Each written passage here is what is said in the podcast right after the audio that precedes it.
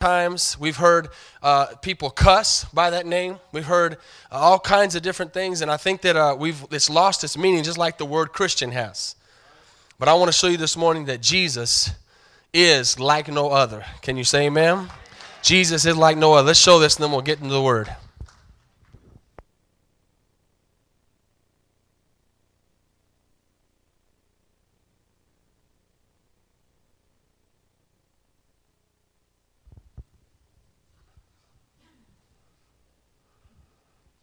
The Bible says, my king is the king of the Jews. Lights. He's the king of Israel. He's the king of righteousness.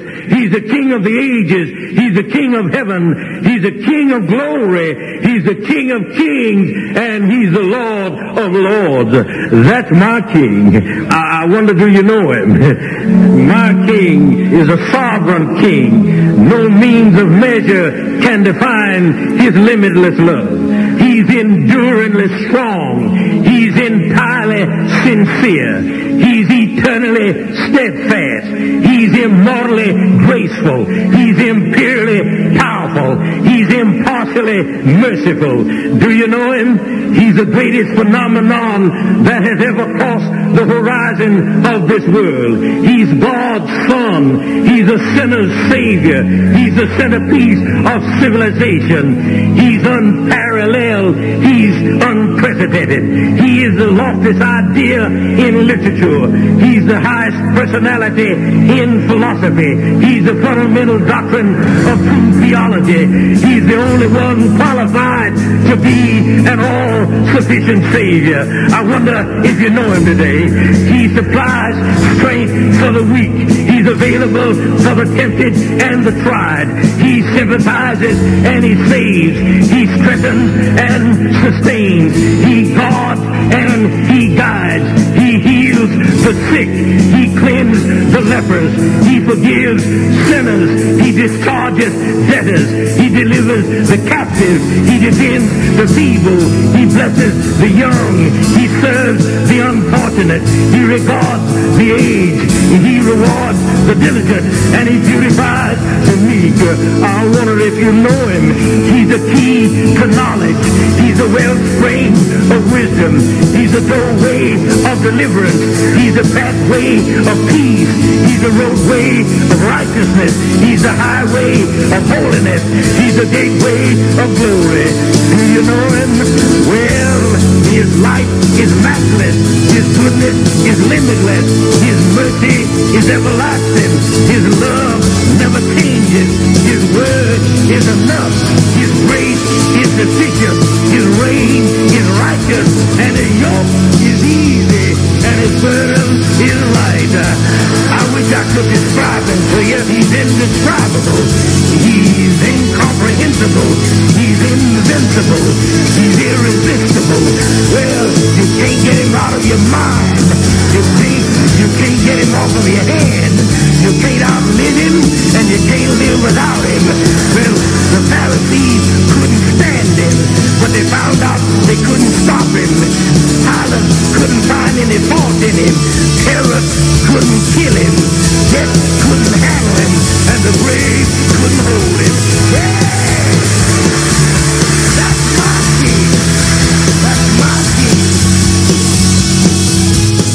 Come on, stand to your feet one more time and worship Him. Father, we love you. Come on, give Him the greatest praise and the greatest ovation and the greatest shout and the greatest clap. Oh, there are no words to describe you, Father, this morning. We love you. We glorify your name, Jesus. There's something about that name, Jesus. Hallelujah. Hallelujah. We worship you, Lord. We praise you, Lord. We will not let the rocks cry out for us this morning.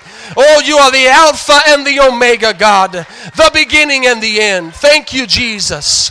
Thank you, Jesus. Hallelujah. Look at somebody next to you and say, He's going to touch you this morning. Amen.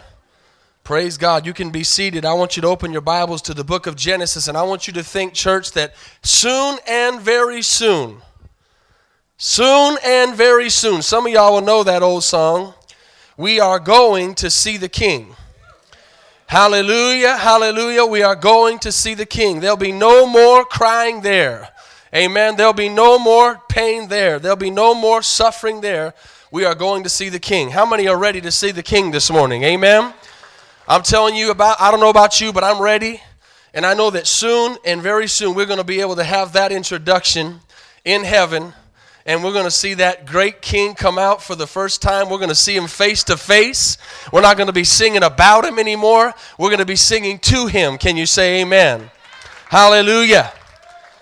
Amen. Some of y'all got excited. Nick. If I can't hear that you're excited, it's because my ears plugged up, so I just have to believe that you are. Amen. I can't tell how loud you're being or not. All I hear is my voice. Genesis chapter 1.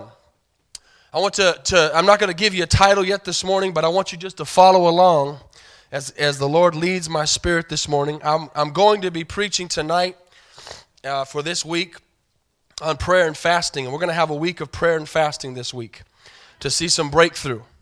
And I'll get into that tonight, but you don't want to miss tonight service to, to talk about that. But look at Genesis chapter 1. How many know, how many have a watch in here this morning? Let me see your watch. Amen. You got a watch on. When you look at that watch, we talked about it this morning. It's what told you to get here. It gave you a time frame to be here. It told us what time church would start. Uh, we do everything in our life that we do is off of a time clock and off of time. Can you say amen? Everything, work and job and eating and everything has a time frame. And I want you to know this morning that God has a time frame. And God, although He does not uh, do time for Him, He doesn't need it, time is for us.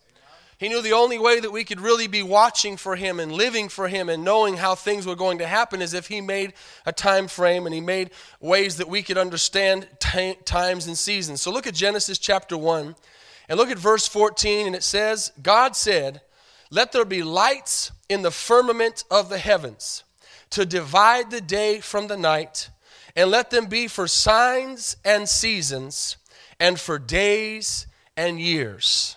Amen. So let there be signs and seasons, and let them be for days and years. So we can understand this morning that the sun rises and it starts a day. The moon comes out and it starts night. And we, oh, you don't have to be too educated to understand that. Everybody understands that. But I think sometimes we take for granted or don't think about the fact that as God is doing that, He is, he is, he is walking out His time clock.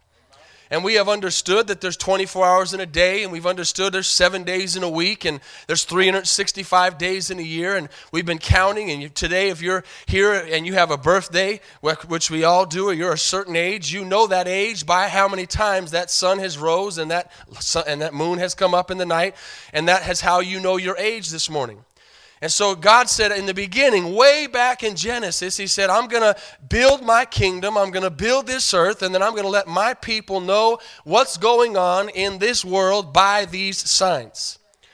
Now, before I go any further, I want you to go ahead and go to the New Testament, and I want you to go to the book of First Thessalonians, chapter 4. And like I said, God help me get this out right because I don't have this necessarily written down like a normal message. But as we go to First Thessalonians, I want you to think about something. We, we are uh, living in, in a day and an age where we're, we're, we're waking up, we're going to sleep, D- days are coming, days are going, and, and, and every day that we wake up and, and go to sleep, we're closer to meeting God. Amen?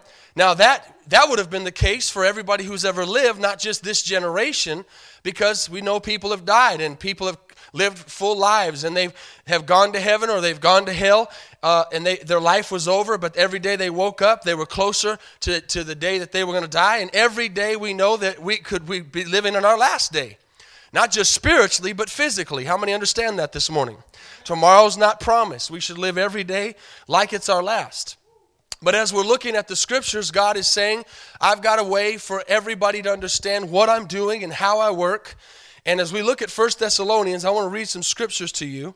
And I want to tell you that we're seeing right now, at this day and hour, a time clock coming to pass that is, has never ever been so visible. Amen? Never ever been so visible.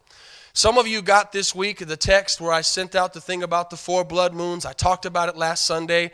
And I, I, I, I was actually going to preach another message this morning, but I, I've just be, keep being compelled to talk about this to make sure we all understand what is going on because this is unprecedented. Say that. You know what that means? It means it's never happened before. This is not something that's being repeated. This is not something that, oh, this is going to happen again. This is something that is happening and going to happen that has never happened before, chronologically in God's timetable on His watch. How many have ever seen a picture, maybe, of the clock and it's been on 1159? You've seen maybe an end times, last days picture. And you see that clock and it's at, sometimes it maybe was 1155 or whatever, but that's showing that that the time is there. And I can tell you this morning, church, as a believer, as somebody who, just like you has, who, who is saved and studying the scriptures, I've been saved for 20 years. When I first got saved, I, I really had a burden and a, a, a desire to, to study out end times and to really see what that meant. I heard people talking about it. I thank God I was saved in a church that talked about the rapture, that talked about end times, that talked about Bible prophecy. And obviously, it's, it's a fact that 20 years ago, uh, nothing happened. Amen.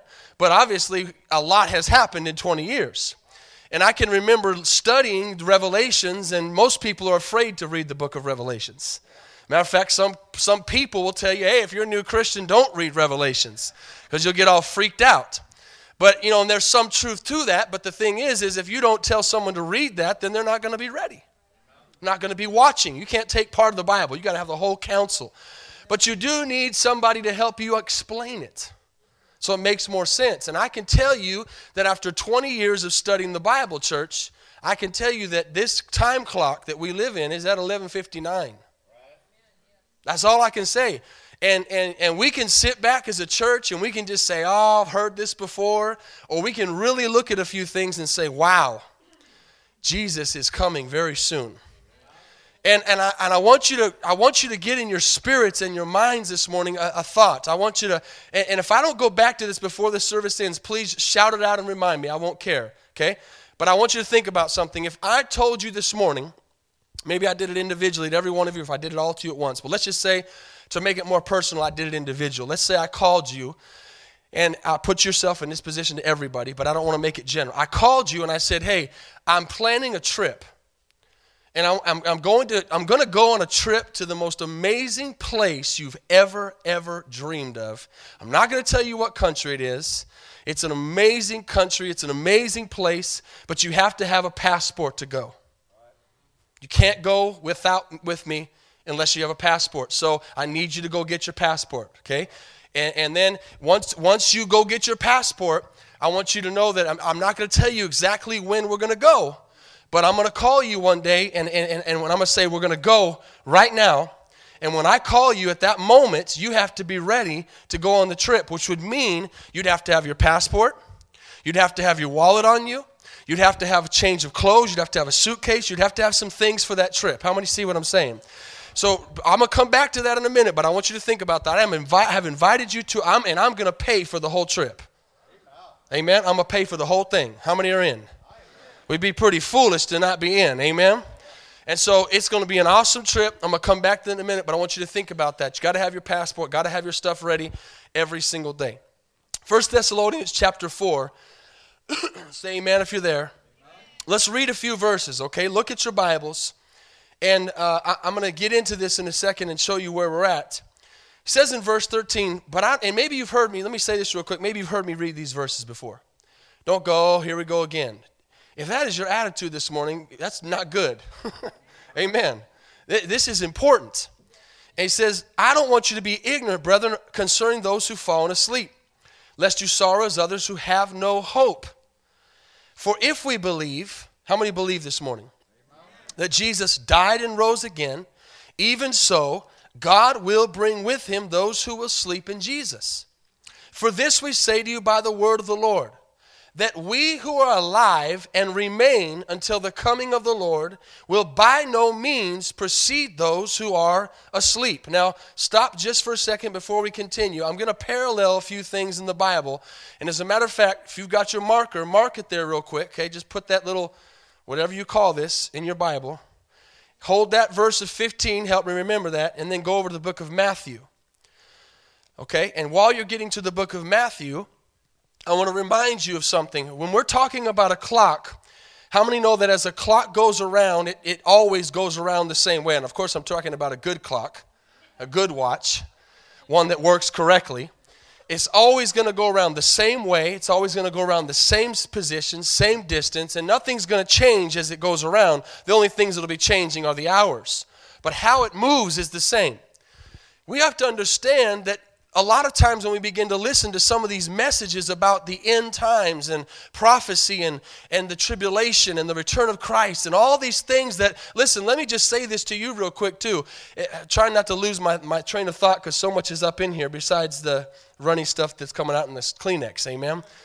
There's a lot in my head this morning and I'm trying to get it all out. And you got to understand if you watch the news, if you watch TV, if you watch movies, the world understands something is going on.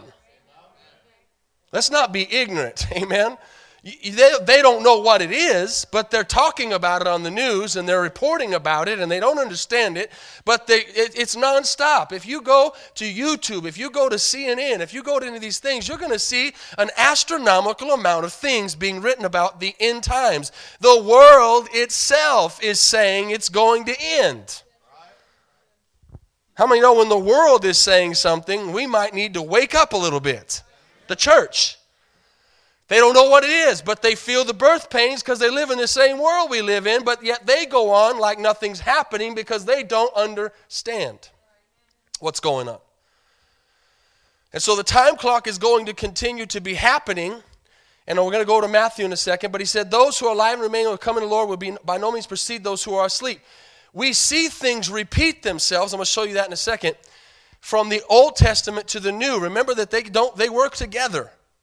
And we see things that have happened before that will happen again. Now, when we talk about this scripture where the Bible says the dead in Christ will rise first, okay?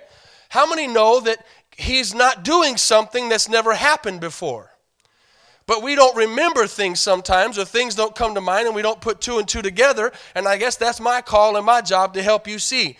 Back when Jesus Christ died on the cross for our sins, how many remember that when he said, It is finished, something happened?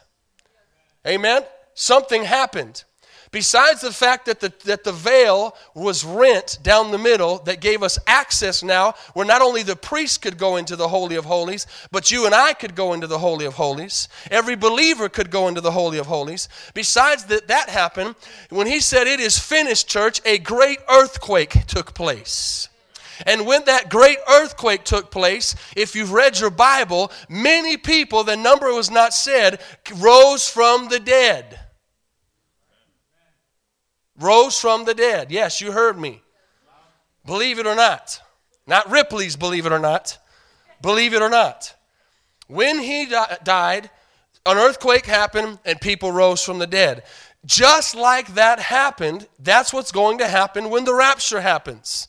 Amen. The Bible says the dead in Christ will rise first. And then those that are left and remain and are alive, which is us, will be caught up. Now go back, go over to the book of Matthew real quick, and we're going to go back to 1 Thessalonians a second. Matthew chapter 2. Say amen when you're there. I'm going to lead into in just a second talking a little bit about more a little bit more about these blood moons but I started off in Genesis and said that God gave us times and seasons and that we would see signs in the heavens and that would help us know what's going on. So here's another thing that happened in Jesus' life that we don't think about today because let me throw this out for you real quick. We think of the stars, and the word that comes to our mind too many times because of the secular world we live in is astrology. Don't mix astrology with or confuse astrology with astronomy. Astronomy is of God. Astronomy is the study of the stars, the study of the universe, the study of all the planets. And, and God gave us that for a reason. It's not just up there for its beauty, it's there for a reason. And so he's, he's always used the stars. Many of you might remember a couple years ago at Christmas, I showed a video around Christmas time where it, it talked about that scientific part of when the star was above Bethlehem and the wise men followed that star to Jesus. Some of you might remember that. So look here in Matthew chapter 2. It says, As after Jesus was born in Bethlehem of Judea in those days, Herod the king beheld wise men came from the east to Jerusalem and said, Where is he who's been born king of the Jews? Watch this. For we have seen his star in the east and have come to worship him. Amen. Are you looking at your Bibles? Please don't stare at me this morning. Look at your Bibles. I want you to see this in the Word of God. They looked and saw that something miraculous was going to happen, church. Pay attention to this. Something miraculous was going to happen. Was everybody in the world there at that birth? Could everybody have been at that birth? Yes. I mean, could they? Would they? Could they have if they wanted to? Is what I mean. Sorry, maybe you didn't understand that. Anybody that saw that star could have followed it. Is what I'm trying to say. Everybody saw the star. It wasn't a star that just the wise men saw. Follow that. The reason that the wise men were at that birth is because God spoke to them and said, Look up. Somebody get this this morning. Look up and watch and be paying attention. And those wise men are, are, are following that star and they begin to follow it all the way to Bethlehem. And that's how they find Jesus. And so, way back in the time of the birth of Jesus, God used a star to direct us to Jesus.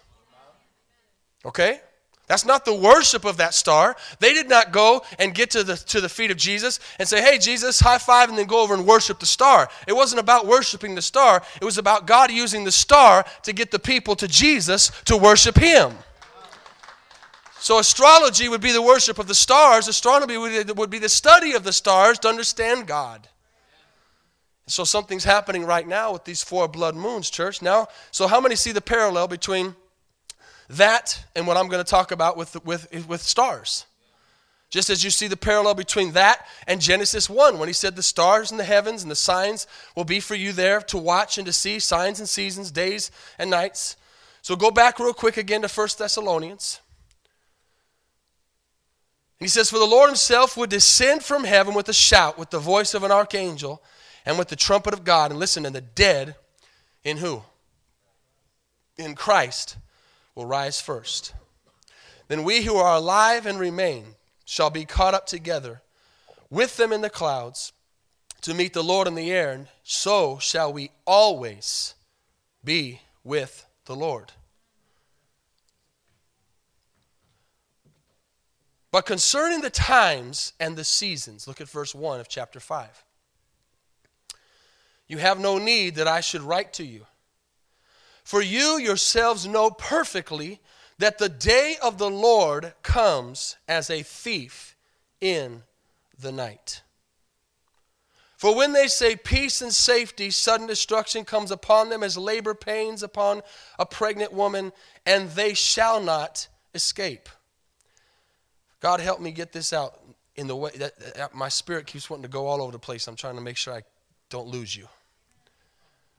Am I, we all right so far? How many love the Word of God this morning?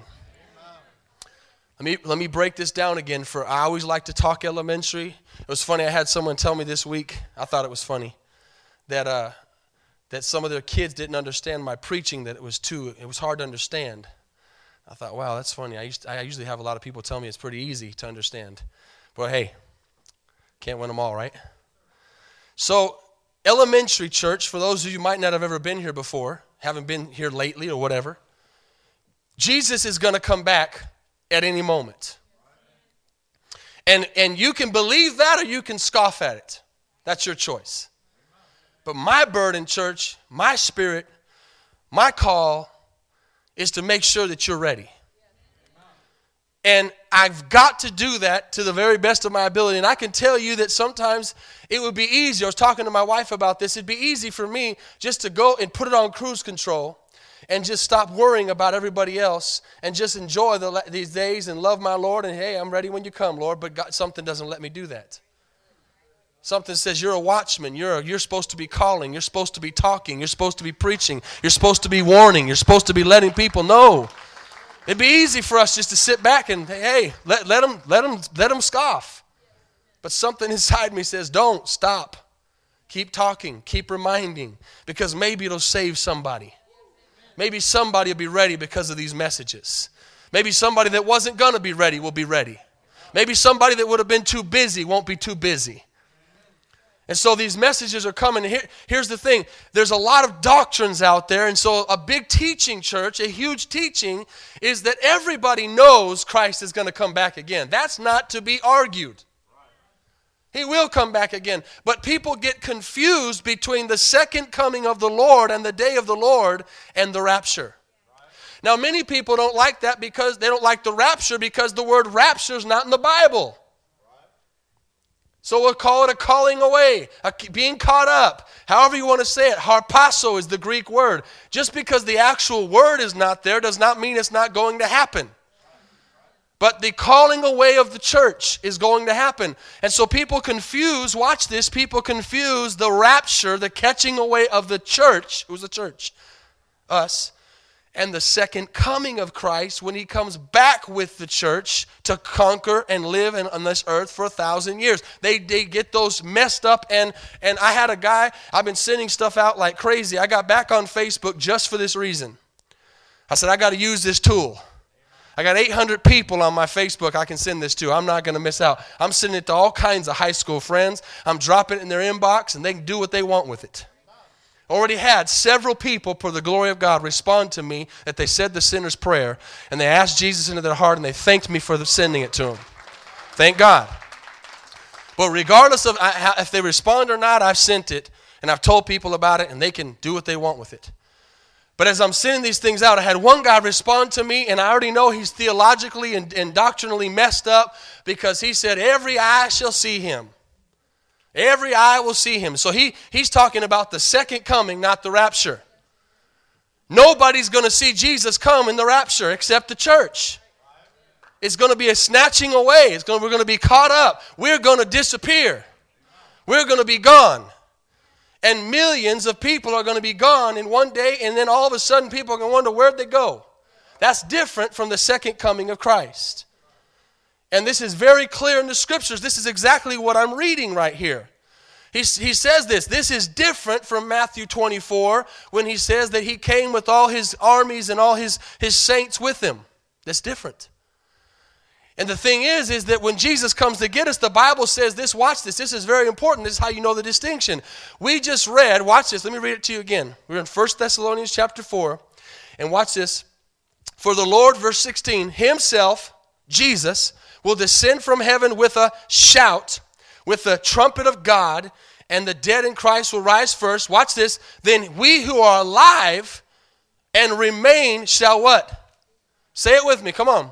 Be caught up together with them in the where? Where? On the earth? In the clouds. And to meet the Lord in the what? In the air. Are you listening? That's the rapture. When Jesus comes back the second time, he's coming down to the earth. There's a distinction. Does anybody not get that? There's a difference. One is us going up, the other one's us coming down. Jesus Christ's feet will not touch the earth in the rapture. We are going up. Now, for some of you here that are going, what in the world is this dude talking about? How is this? Is this? Are you guys a Star Trek convention or what? Listen, you can scoff at all you want. It's going to happen. And here's my elementary thought on that. For I've told people many times: Have you ever flown in a plane? Okay, come on. Let me see your hand. Have you flown in a plane? You've been in a plane. Okay, that plane is physical. And God gave us the means here to make a place that we could get into and fly. Okay? And we could go 36,000 feet in the air and be in the air up there somehow knowing that if we were in our physical bodies outside of that plane, we'd be dead. Are you following me? So if God gave us the wisdom to get in a plane and then go further than that, gave us the wisdom to get in a spaceship to go to the moon and not die, don't you think? Don't you think that God has the power to get us up to heaven without a plane. It's not that hard, it's not that weird. And hey, you want to believe it or not, you stay here and face what comes. I am going when the trumpet sounds. I can't wait. I can't wait.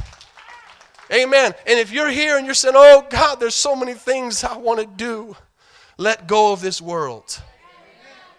Let go of this world. Stop for a few minutes and realize those things are great, but oh, greater is. Greater is to be with my Lord and my Savior, Jesus Christ, the one who died for me. I can't wait to be in that room. I can't wait. I just, I don't know how it's going to happen, man. Maybe we're going to start hearing, uh, have you, do you know him? Do you know him? Have you heard of him? You, maybe we're going to see that, and we're just, maybe it's going to take a few minutes, and we're going to hear these voices, and we're going to be crying, and come on, Lord, don't make us wait any longer. Take me up. I want to be with Jesus. All I know is it's going to be the most glorious, amazing movie, ride, thing you've ever been on in your life. Amen. And it's going to be forever. Can you say amen? Hallelujah. And it's coming soon. He says, I want to come for those who love my coming. Okay, good. It's only 1110. Then we who are alive will remain, be caught up in the Lord forever. Watch this. Back to verse, what verse was I in down there? Five what? Verse 2 For you yourselves, watch this, know perfectly that the day of the Lord comes as a thief in the night. For when they say peace and safety, sudden destruction comes upon them. Okay, that, that, that's, where, that's where I left off. So when Jesus died on the cross, just getting a tissue. When Jesus died on the cross, by the way, don't, if you have a head cold, don't sniff in. That's what gives you an earache. Seriously, got to get it out. Hey, earaches are horrible. I'm trying to save you here. Saturday night, I was, no, not that was last night. Friday night, almost 10 times I was on my way to the ER. I wanted to cut my head off. I've never had an earache like that. So don't sniff in. Get it out. Just saving you. So when Jesus died, earthquake happened, people rose from the dead. Here's a theory. Write this down real quick, by the way. Three things that are going to happen prophetically very soon. Maybe in the next six months. Whether we're here or not. Let me throw that out. Whether we're here or not. Because t- Jesus could come back today, or he could come back in six months, could come back in a year, but whether he comes back or not, these things are going to happen. One of them is, is there going to be very soon a, a, a earthquake like has never happened. Okay? Like never happened. We know that in 2010, the earthquake in Haiti killed 316,000 people. In 2010. Remember in Matthew 24, Jesus said, when these signs begin to happen, they're birth pains. And so back in 2010, 316,000 people was the greatest earthquake that we know of that ever happened, killing people. Another thing is there's going to be an economic collapse. Be sure of that. No one said amen there. Oh, my wallet. You know what the good thing about not having any money is? uh, none to lose. I never thought about that before. You ain't got no money in the bank? Take it, Antichrist. Come and get it. You can have my five bucks. Third thing is it's going to be a great war. A great war, okay? So, on those things, here, here's a theory. If Jesus repeats himself, church, and he does things over again, if when Jesus died and people rose from the dead during the earthquake, me and Dylan were just doing this for fun the other day. I was sharing with this with him, and he threw out a number of 130 something thousand people that die a day in the world. And I said there probably wasn't nearly that many back in the day because the population is a lot higher now. So we just put out a number of 100,000 dying a day. We went back to the time of Jesus Christ, and then we only did 1% of those being saved. Okay? I'm sure that's safe, I hope. Amen.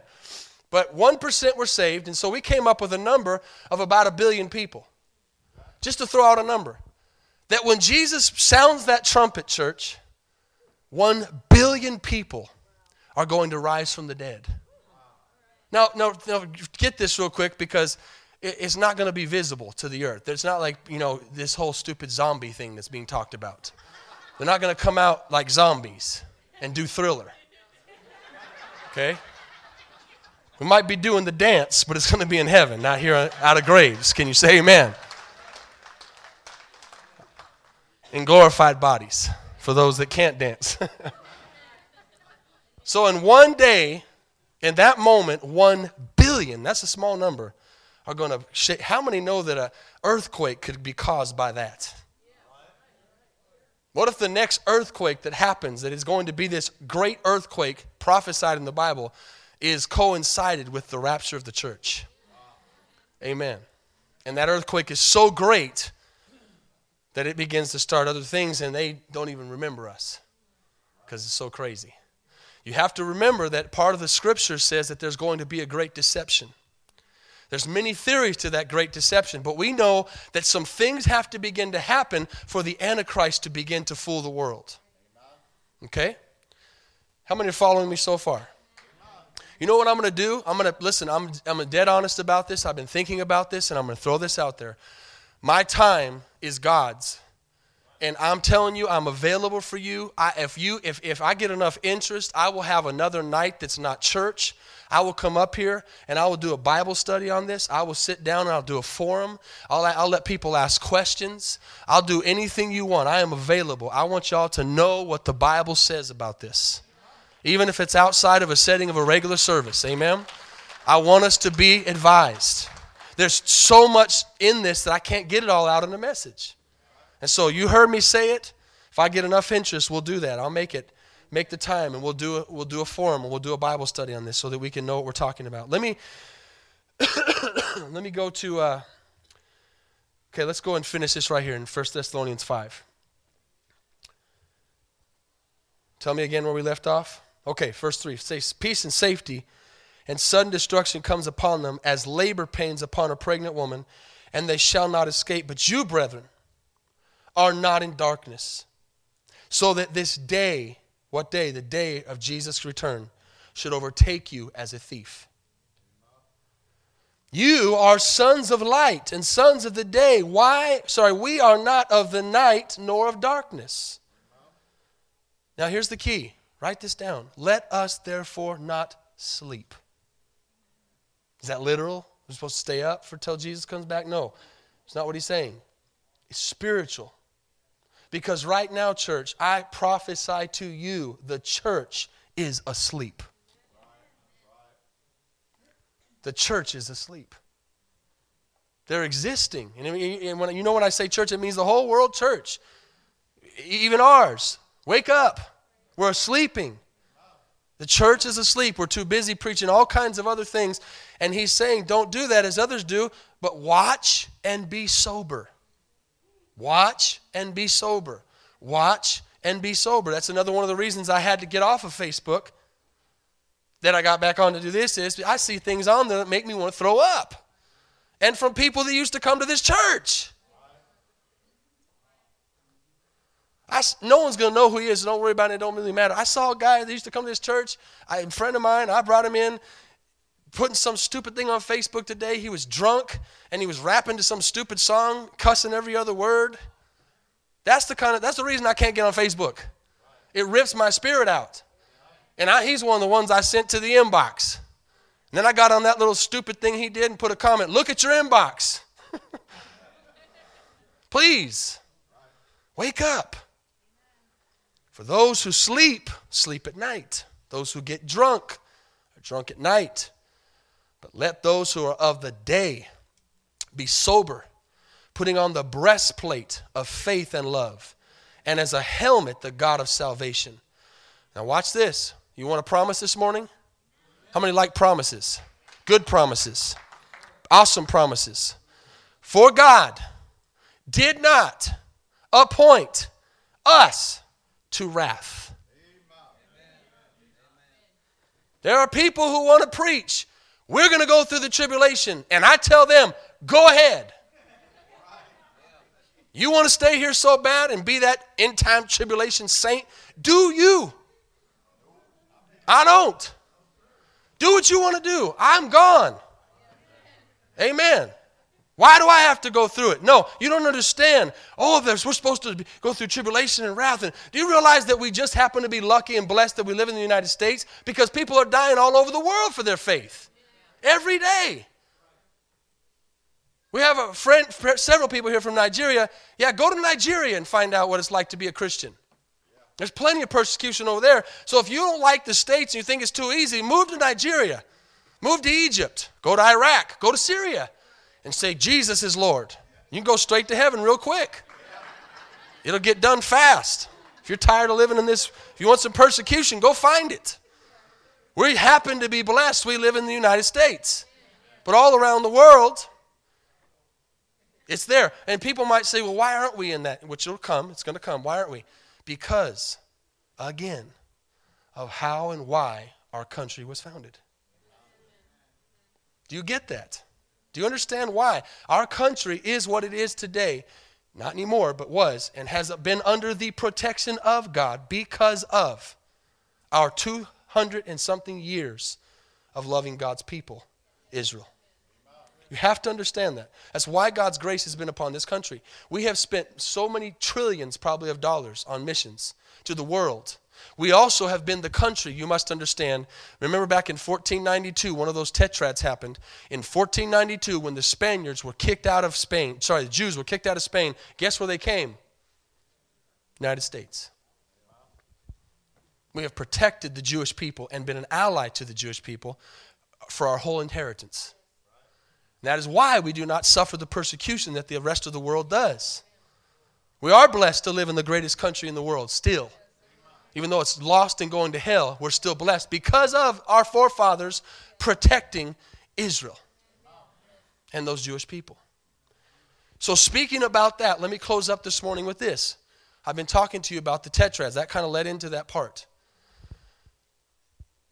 Just for those that don't know, I'm going to say this again quickly, make it fast. A tetrad is four blood moons. A blood moon is when there's an eclipse of the sun and causes the moon to look red. That's what's described in the Bible in Genesis and Acts and Joel and then Revelation again. Okay, eclipse of the moon. Yeah, and the sun's reflection hits it, sorry. And it turns red. And so that happens, what's called a tetrad is where one happens in, in, the beginning of one year and happens again in fall. Then the next year consecutively happens again the, in the spring and happens in the fall, meaning four times in two years. That's pretty easy to understand, okay? That's called a tetrad. Now, many of those tetrads have happened over the last 2,000 years. Many. But only seven times, say seven. Guess what seven is? Jesus' perfect number. Okay? Seventh day, God rested. Seven times since Jesus' birth and death and resurrection and ascension to heaven, a tetrad has happened on the exact dates of Jewish festivals. You following that? So when things happen on those Jewish festivals, you look back at history, history cannot lie. It'd be like saying, well, it was 3 o'clock this morning. No, it wasn't. Yeah, it was. You can't change 3 o'clock. It happened. It happened. And so looking back, we now have the technology to look back. I don't know how. You talk about amazing that those wise men found that star and knew how to follow it way back then. That's amazing. Today we have the technology that even you and me, who are not very smart, well, I'll put myself in there, not very smart, could not figure it out. But now it's on the computer and you can, do, you can see all this stuff for yourself. And you can look back and see those times that those tetrads happened on Jewish holidays. Now pay attention to this. Don't lose me if you've lost me already. Come back. If you just sleep, wake up. Amen. Seven times they've happened, all on Jewish holidays. Every time they've happened, something symbolic has happened to the nation of Israel. Okay? 1492 was one of them. It was the fifth time, 2,000 years. The sixth time, how many remember the parable of the fig tree with Jesus? When he talked about the fig tree, he was talking about Israel. Before 1948, Israel did not exist. It wasn't on the map. How many know that from history at least? you have been in school long enough to understand that. 1948, a tetrad happened. Fell on Jewish holidays. That was the sixth time. On that time, when it fell, Israel became a nation. The seventh time, that happened was the last time before now. Seventh time was when it, those tetrads fell again in 1967, which was the Six Day War between the nations around Israel and Israel, and they defeated four countries in one war. God must be with them. Our modern day visible of all the stories we read in the Bible, it sounded so crazy. Oh, you don't need 32,000 men, you just need 300, Gideon. They wipe those people out, they win that war, and now they get Jerusalem back. And so now, for all these years, there's been the fight over that territory. Israel and Jerusalem is our compass for the things of the world, even though we're way over here. So here's where the rubber meets the road. The next time this tetrad is going to happen is next year 2014 and 2015. It will be the eighth time since Jesus' life on the earth. Eight means new beginnings in the Bible. Ooh, it got quiet in here. Now we're getting close to the clock. Here's, here's why this is so crazy, church. Here's why this why I'm so emphatic about this. Here's why my daughters have heard me preach their whole lives about the rapture. Here's why they could probably sense something's different than ever before. These tetrads that are going to fall, church, will not happen again for 500 years.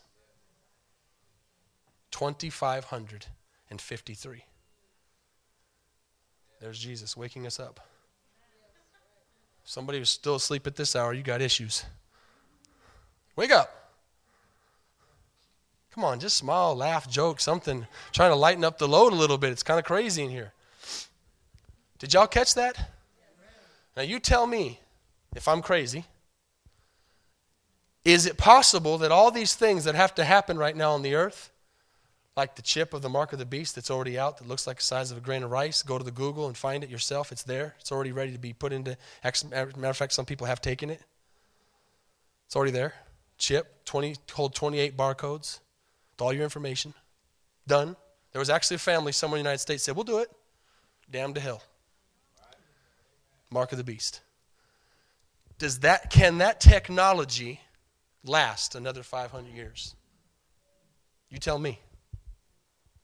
It's, it's, too, it's too there. It's, it, it, there's no way. God would have to freeze everything that's happening right now and say, okay, I'm going to wait another 500 years. Because if you don't understand what I'm saying, if you haven't got this yet, we're on a watch.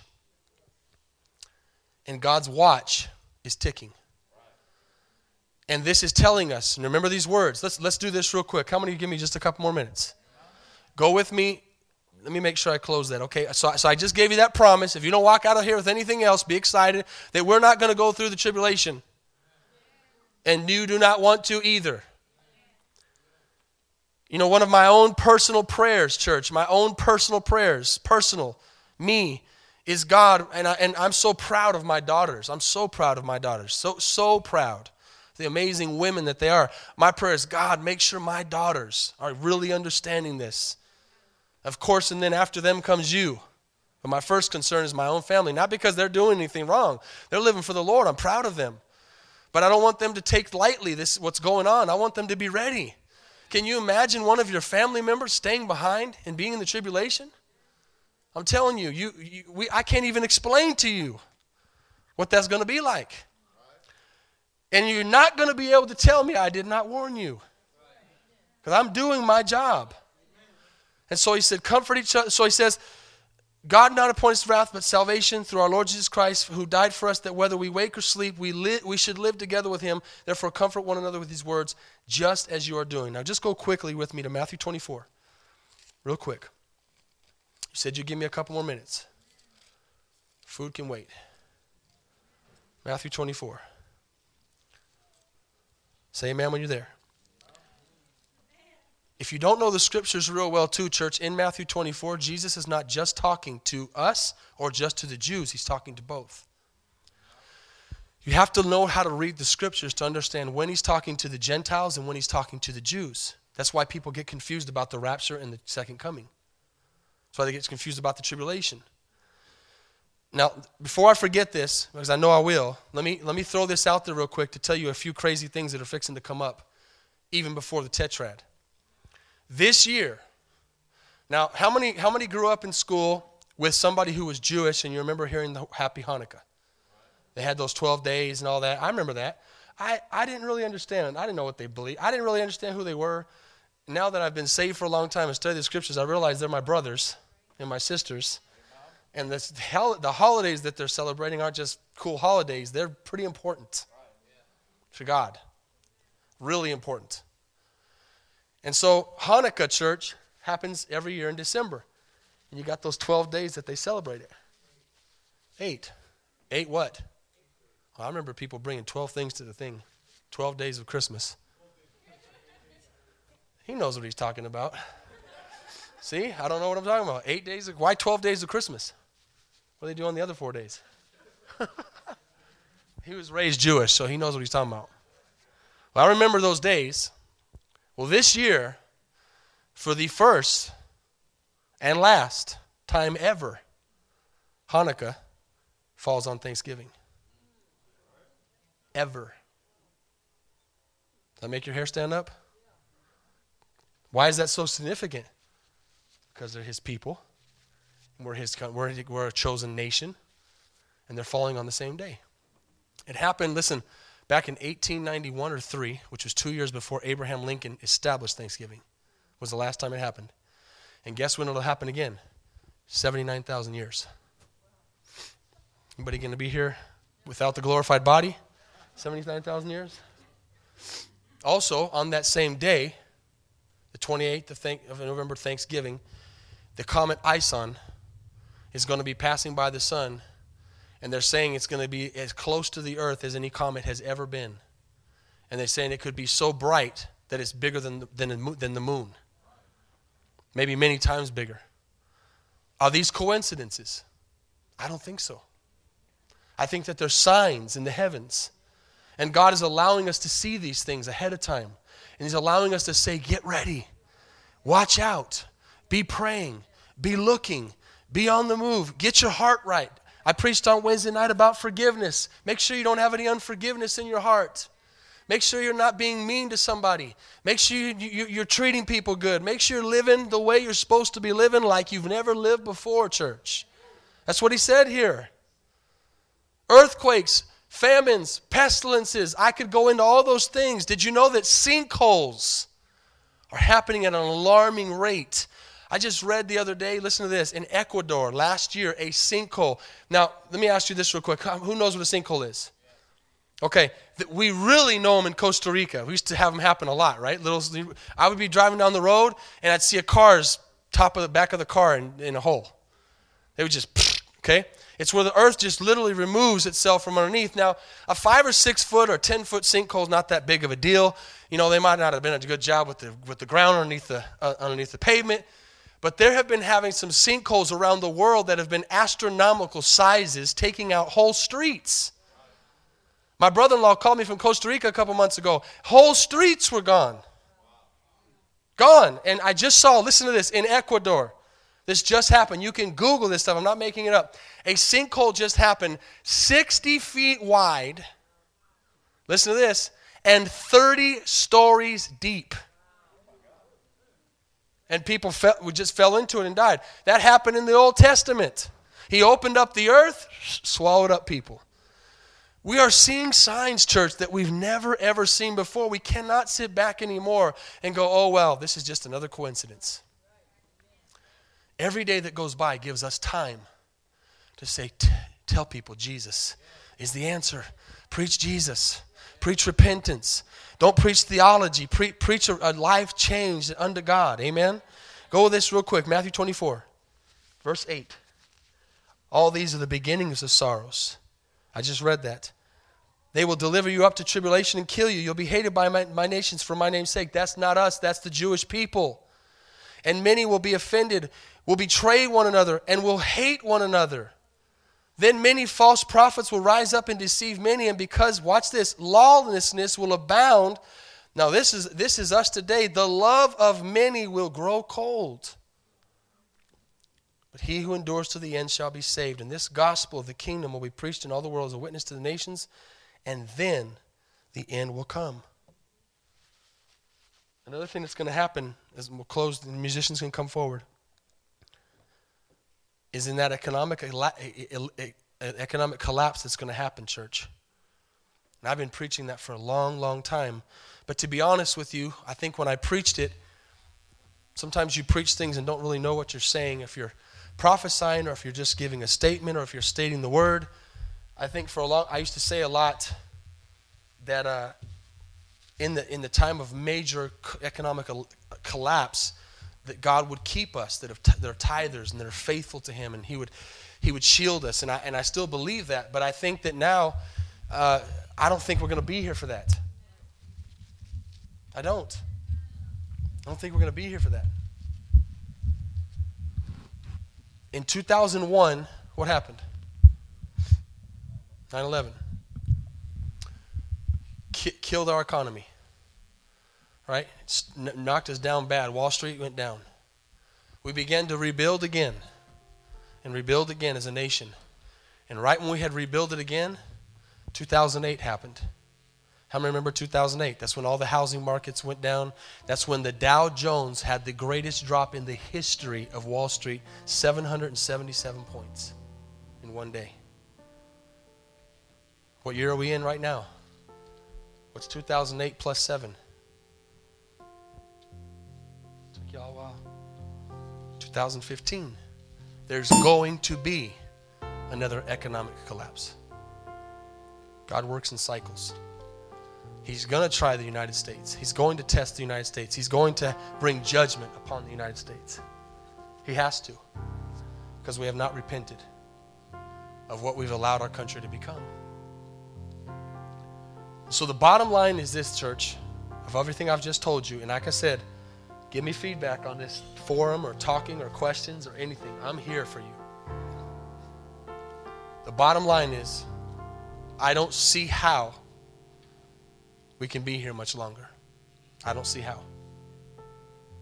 Because the one thing I didn't mention, and I thank the Holy Spirit for just reminding me of it, was Revelations 12. If you're taking notes, write this down real quick. Revelations 6 through 18 is the tribulation. Okay, in, in the Revelations. Revelations 6 through 18. 12 chapters. Revelations 12 is right in the middle of that. That's where the middle of the tribulation is. And in the middle of the tribulation, there's a. Let's read that real quick. Go to Revelations 12. I, I almost left this very important thing out that was in my spirit this morning.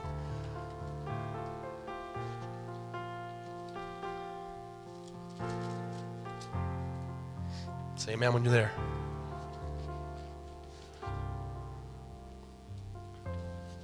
Verse 1. Now, this is the middle of the tribulation.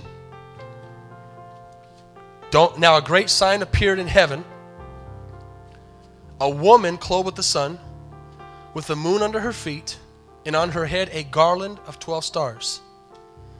Then, being with child, she cried out in labor and pain to give birth. And then another sign in heaven appeared, and behold, a great fiery red dragon, having seven heads and ten horns, and seven diadems on his head, drew a third of the stars of heaven and threw them to the earth. And the dragon stood before the woman who was ready to give birth to devour her as child. As soon as it was born, she bore a male child, that's Jesus, which was to rule the nations with a rod of iron, and her child was caught up to God and his throne. Part of that is, is already pro- prophetically happened, but the first verse is what I want you to see.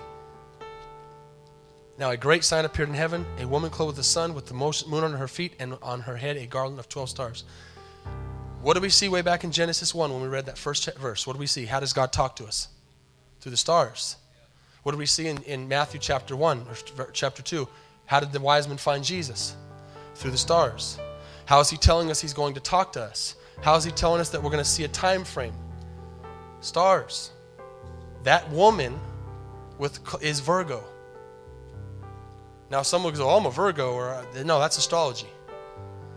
If Virgo is the name of a constellation, and on the time track, watch this, on the time track of time, of the watch, that will happen in 2017. Hope you got that. That will happen. That constellation will line up Now, those 12 stars around her head are not all there all the time. That will line up a certain way. And remember that when these people were writing the book of when John was writing the book of Revelation, he was just telling what he saw. He was having a vision. It'd be like me and you seeing an accident and we're telling what we saw. It's, it's just what we saw. When that lines up, please get this, everybody. Understand, I'm not date setting. But I'm telling you that that's math. Could we be a few weeks, months, years off on our calendar? Maybe. But I'm telling you, 2017, back 300, sorry, back, how, well, let me do this. Tribulations, how many years? Seven. Huh? Seven. What's half of seven? Where where'd we just read that? Middle of the tribulation. That will happen in the middle of 2017, September to be exact. Come back three and a half years. We're there. Any day. That is a watch of God. We got to be serious about this. And we have to say, God, I, I love Jesus and you more than I love my house or my job or my career or whatever it is that I feel like I need to accomplish before you come back. Because I want to end you with this thought because, listen, I always try my best, church, to put myself in your shoes. Because I'm human too. I have emotions too. I have daughters who want to get married. I was there. You have all these things that you hold on because this is the world is the only thing we know. But I want you to understand, church. I want you to think for one second, and this, and this comes back, and no one reminded me, but I'm reminding myself about the passport. This comes back to what we hold on to that we like. I want you to think of the maybe you don't have just one, but maybe you have several, but just one of those days, okay, that was just so awesome. Maybe it was on a beach looking out over the ocean on your honeymoon or on a vacation. Maybe it was some fun day at a amusement park with your family. What, maybe it was a beautiful sunset. Uh, whatever it is that you just love, that you just, I mean, there's, uh, there's stuff we all love to do. And, and that right there is going to be eternity. So, why are we holding on to this temporary world so much? Why? Why are we thinking, oh my gosh, it's, you know, I'm not going to have a chance to do this, I'm not going to have a chance to do that? God said, Eye has not seen, nor ear has heard all the things that I have prepared for those who love me. Amen. That's an awesome promise. And I'm telling you, Luke 21 36 is the spirit and the attitude we need to have right now. Watch, therefore, and pray. Watch, therefore, and pray. Be with a spirit of anticipation, listening for that trumpet. Yes, we have to go to work tomorrow. Yes, we have to go on doing whatever we're doing. We have to occupy till He comes. But I'm telling you, we're there. We're there. This morning, the Bible says that today is the day of your salvation. Today is the day you say, Jesus Christ, I want you to be Lord of my life. I want to put my faith in you so that when that trumpet sounds, I'm gone and you come for me. Because here's what's going to happen, church. Matthew 25 is the parable of the virgins. That to me, like never before, is a sign of the church. It's a picture of the church. It's a picture of five people watching and waiting, expecting and living for the Lord and not loving this world and, and, and living right and living holy and living righteous. And then it's a picture of another five who believe, who believe Jesus died for them, but just like we read there in First Thessalonians, they get caught up in the world. And they're too busy doing the night things and they're drinking and they're living up and they're focused on other things and their love has grown wax cold. And when that trumpet sounds, church, they'll be left behind. To be saved in the tribulation. Will people be saved? Read Revelations 12. Lots of people will be saved in the tribulation. Lots. But, don't, don't let it be you. Please. Please. Man, look around you and look at a couple, well, that's that section especially, or look at some of them empty seats. Guess what? The day after the rapture, it won't be Sunday. This place will be full. Someone will have a key, someone will get in, someone will make a way. Churches all around the world are going to be full. What happened? I missed the rapture. Let's, let's pray.